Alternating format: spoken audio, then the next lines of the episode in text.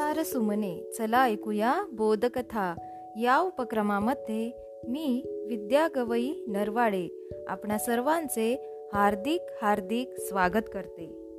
खरा तो एकची धर्म जगाला प्रेम अर्पावे ही शिकवण देणारे साने गुरुजी साने गुरुजी यांचा आज जन्मदिन.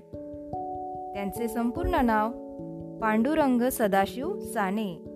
त्यांचा जन्म रत्नागिरी जिल्ह्यातील पालगड या गावी झाला होता. त्यांच्या आईने त्यांच्या बालमनावर जे विविध संस्कार केले त्यातूनच त्यांचा विकास झाला आणि श्यामची आई या पुस्तकात त्यांनी आपल्या आईच्या साऱ्या आठवणी सांगितलेल्या आहेत.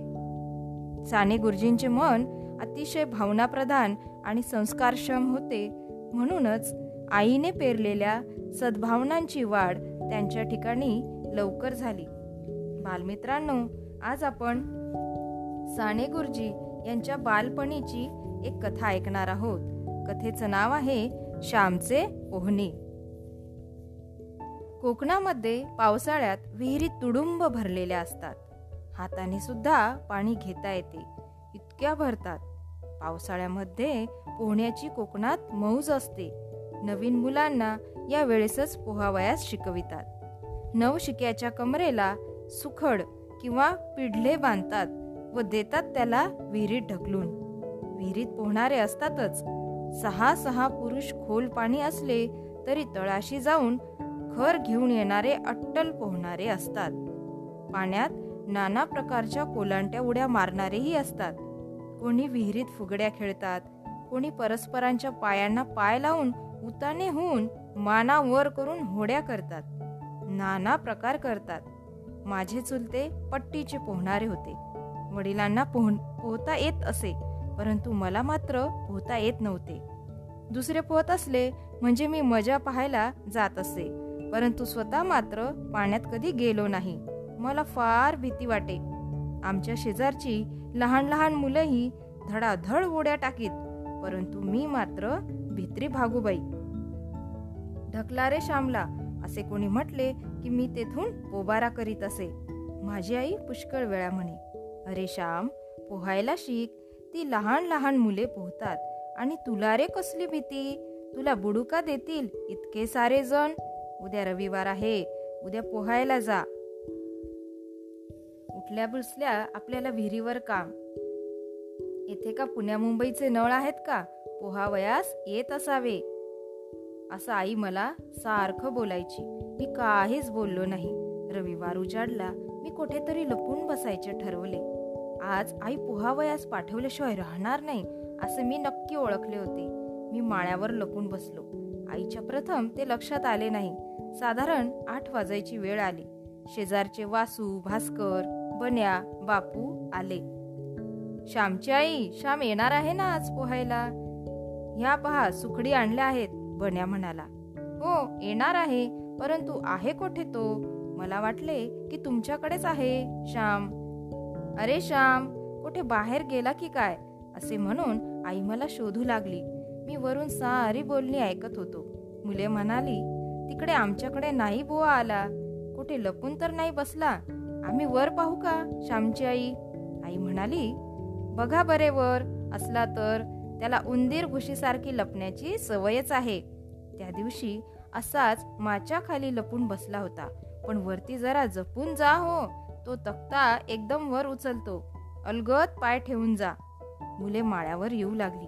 आता मी सापडणार असे वाटू लागले. मी बारीक बारीक होऊ लागलो.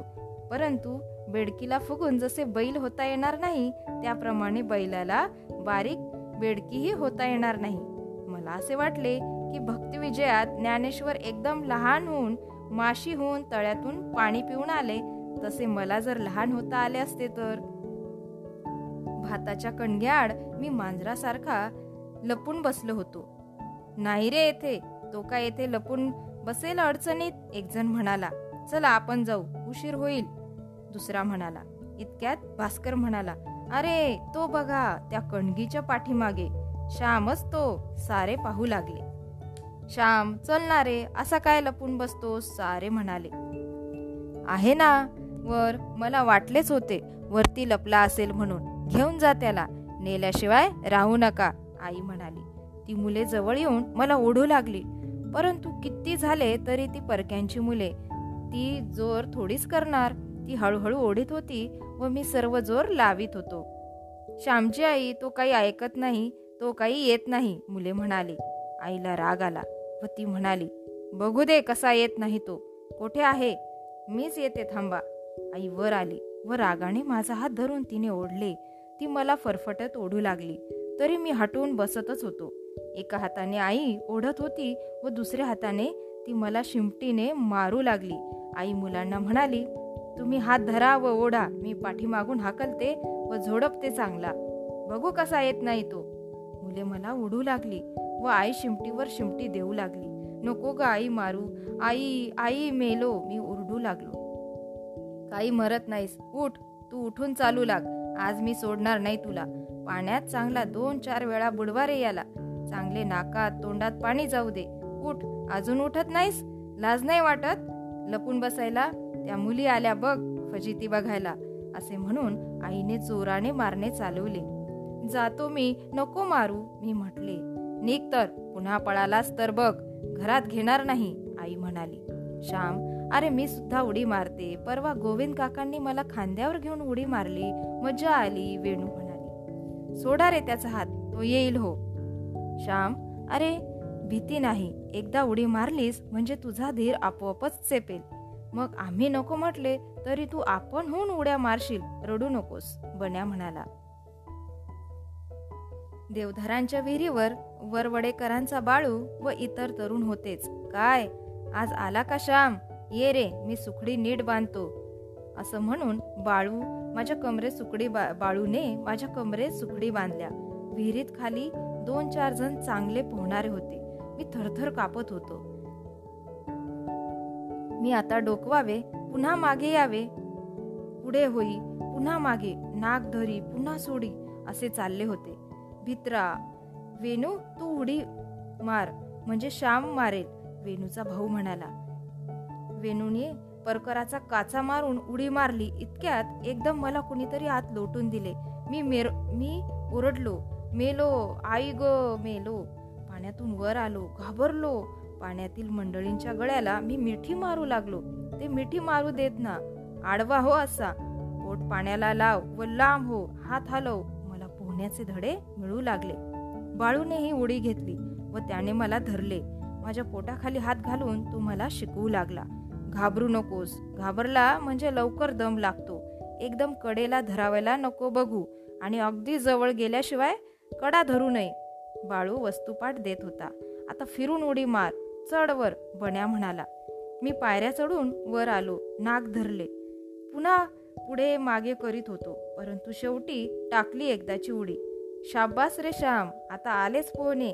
भीती गेली की सारे आले बाळू म्हणाला. त्याने मला पाण्यात धरले आणखी शिकवले. आता आणखी एक उडी मार म्हणजे आज पुरे. सारी मुले म्हणाली. वर येऊन मी उडी टाकली. बाळूने न धरता थोडा पोहलो. माझ्या कमरेला सुखडी होत्या म्हणून बुडण्याची भीती नव्हती. माझा धीर चेपला. पाण्याची भीती गेली. आम्ही सारे घरी जाण्यास निघालो. मुले माझ्याबरोबर मला पोचवायला आली. बण्या म्हणाला श्यामची आई श्यामने आपण होऊन शेवटी उडी मारली. मुळी भ्यायला नाही आणि सुखडीवर थोडे थोडे त्याला पोहता येऊ लागले. बाळू काका म्हणाले श्याम लवकरच शिकेल चांगले पोहायला. अरे पाण्यात पडल्याशिवाय नाका तोंडात पाणी गेल्याशिवाय भीती जात नाही. श्याम डोके चांगले पूस ती शेंडी पूस आई म्हणाली. मुले निघून गेली. मी डोके पुसले. सुकी लंगोटी नेसली. मी घरात जरा रागावून बसलो होतो. जेवण वगैरे झाली. आई जेवावयास बसली होती. मी ओसरीवर होतो. इतक्यात श्याम अशी आईने गोड हाक मारली. मी आईजवळ गेलो व म्हटले काय? आई म्हणाली ती दह्याची कोंडी घे. आत दही आहे. चाटून टाक. तुला आवडते ना?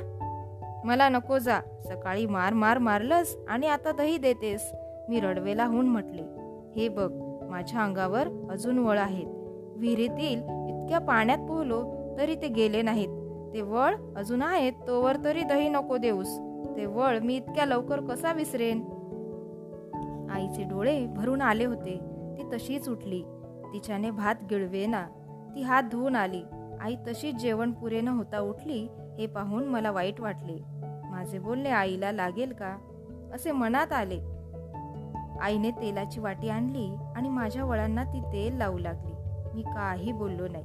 आई रडवेली होऊन म्हणाली श्याम तू भित्रा आहेस असे का तुला जगाने म्हणावे? माझ्या श्यामला कोणी नावे ठेवू नयेत. श्यामला कोणी नाव ठेवू नये म्हणून मी त्याला मारले. श्याम तुझ्या आईला तुमची मुले भित्री आहेत असे कोणी म्हटले तर ते तुला आवडेल का? ते तुला खपेल का? तुझ्या आईचा अपमान तुला सहन होईल का? माझ्या मुलांचा कोणी अपमान केला तर ते मी सहन करणार नाही व माझा कोणी अपमान केला तर माझ्या मुलांनी सहन करता कामा नये. असे असेल तरच मी त्यांची खरी आई व ते माझे खरे मुलगे. रागावू नको चांगला धीट हो ते दही खा व जा खेळ. पोहून आल्यावर निजले तर सर्दी होते हो. गड्यांनो माझ्या आईला धीट मुले हवी होती भित्री नको होती. तर बालमित्रांनो अशी ही आजची श्यामची गोष्ट. धन्यवाद.